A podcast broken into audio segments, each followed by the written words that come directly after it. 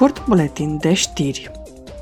Ieri a început la Strasburg sesiunea plenară a Parlamentului European.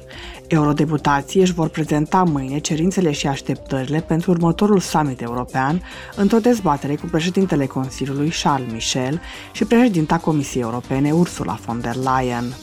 Pe ordinea de zi a summitului se află războiul din Ucraina, competitivitatea și piața unică, dar și modalități de a stimula economia Uniunii și probleme legate de energie.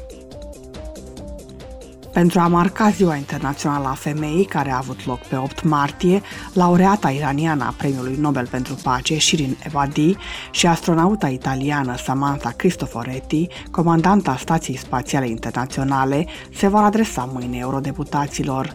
După amiază, Parlamentul European va discuta despre provocările cu care se confruntă apărătorii drepturilor omului care luptă pentru sănătate și drepturile sexuale și reproductive.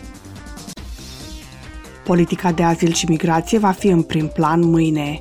Eurodeputații vor face bilanțul sarcinilor legate de solidaritatea și împărțirea responsabilității în Europa în domeniu. Ei vor dezbate cu președinția suedeză a Consiliului și Comisia Europeană modalități de a reforma legile europene pe această temă. În urma naufragilor tragice de pe coasta Italiei, se preconizează că eurodeputații vor întreba ce măsuri se pot lua pentru a preveni plecările ilegale și pierderile de vieți omenești.